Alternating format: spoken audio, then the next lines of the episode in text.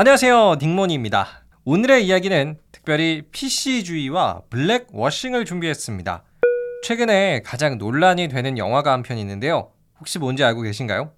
범죄도시 3가 아니라 인어공주입니다. 네, 인어공주. 아마 보신 분들도 계시겠죠? 그런데 최근에 이 영화가 논란이 되고 있는 이유는요. 어떤 매력적인 스토리 때문이 아니고 인어공주 역할을 맡은 흑인 배우 때문입니다. 보통 우리 머릿속에 그려지는 인어공주 어떤 모습이었죠? 빨간색 머리에 하얀 피부를 가지고 있잖아요. 근데 이번에 개봉한 인어공주에서는 레게 머리를 한 흑인 배우가 그 역할을 맡았어요. 그래서 영화 인어공주가 상당히 논란이 됐고요. 그러면서도 이 상황과 관련한 다양한 용어들까지 주목을 받고 있습니다. 대표적으로 PC주의, 블랙워싱, 화이트 워싱입니다. 자, 그래서 오늘은 최근 논란이 되고 있는 PC주의란 무엇을 의미하는 건지 저와 함께 알아가 보는 시간을 준비했어요. 오늘도 저와 끝까지 함께 해주셔서 조금 더 똑똑해지는 계기 되셨으면 좋겠습니다. 바로 시작하죠. 자, 먼저 PC주의가 무엇인지부터 이야기를 나눠볼까요? PC주의는 Political Correctness, 일명 정치적 올바름이란 뜻인데요. 과거의 소련 정부나 히틀러의 나치 정부에서도 쓰였던 표현이라고 해요. 근데 지금 오늘날의 PC주의, 그 뜻이 좀 달라졌습니다. 요즘의 PC주의란 차별적인 갈등을 일으키는 어떠한 요소에 대해서 편견을 갖지 말자라는 주장을 뜻해요. 여기서 차별적인 갈등의 예는 뭐 인종, 성별, 문화, 종교 이런 것들이 있을 수가 있고요. 그래서 제가 조금 더 쉽게 한 문장으로 정리를 하면요. PC주의는 모든 것에 편견을 갖지 말자라는 주장입니다. 어떠세요? PC주의 자체가 뭐 그렇게 부정적인 뜻은 아니죠. 근데 1990년대부터 미국에서는 이 PC주의를 향한 비난의 목소리가 들려오기 시작했어요.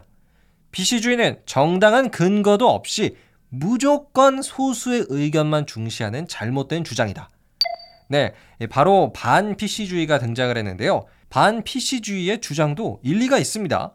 최근에는 이런 사건이 있었어요. 몇 달 전에 미국 디즈니랜드에서 동성애 퍼레이드가 열렸어요. 디즈니랜드는 아마 잘 아시겠지만 우리나라의 롯데월드나 에버랜드처럼 이 꿈과 환상의 나라가 아니겠습니까? 커플들도 오지만 어떤 아이들, 어린 아이들과 가족 단위도 정말 많이 오는 것인데요.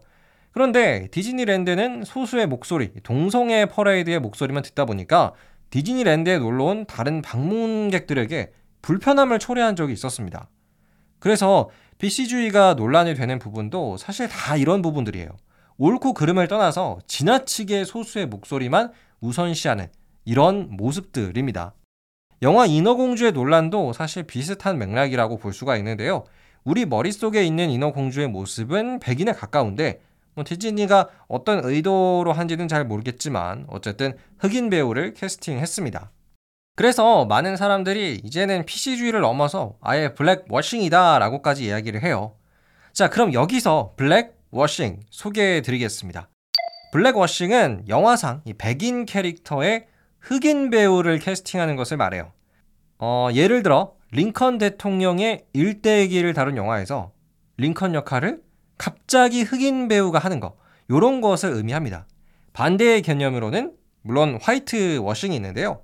요거는 누가 봐도 흑인 캐릭터인데 갑자기 백인 배우가 연기하는 걸 말하죠. 뭐 예를 들어 마이클 조던 영화를 어떤 백인 배우가 나와서 마이클 조던 역할을 하는 느낌? 응? 자, 그런데 솔직히 제 생각은요. 영화 인어 공주 아니 뭐 인어 공주라는 존재는 어찌 됐거나 가상의 존재잖아요. 그래서 사실 흑인 배우가 나온다고 하더라도 뭐 이상하게 느껴질 수는 있지만 뭐 그렇다고 해서 그게 맞다 틀리다의 개념은 아니라고 생각을 해요. 그러나 최근 선을 넘어버리는 이 black washing 사건이 있었어요. 여기서부터는 맞다 틀리다의 개념입니다. 자, 넷플릭스에서 지금 보실 수 있는 다큐멘터리 중에 퀸 클레오파트라라고 있습니다.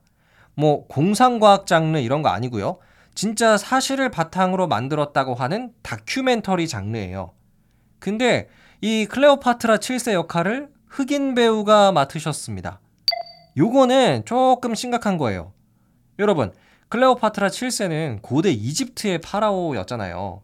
근데 이집트가 뭐 아무래도 아프리카에 있다 보니까 클레오파트라도 흑인일 것이라는 생각을 했나 봐요. 그거 아니거든요.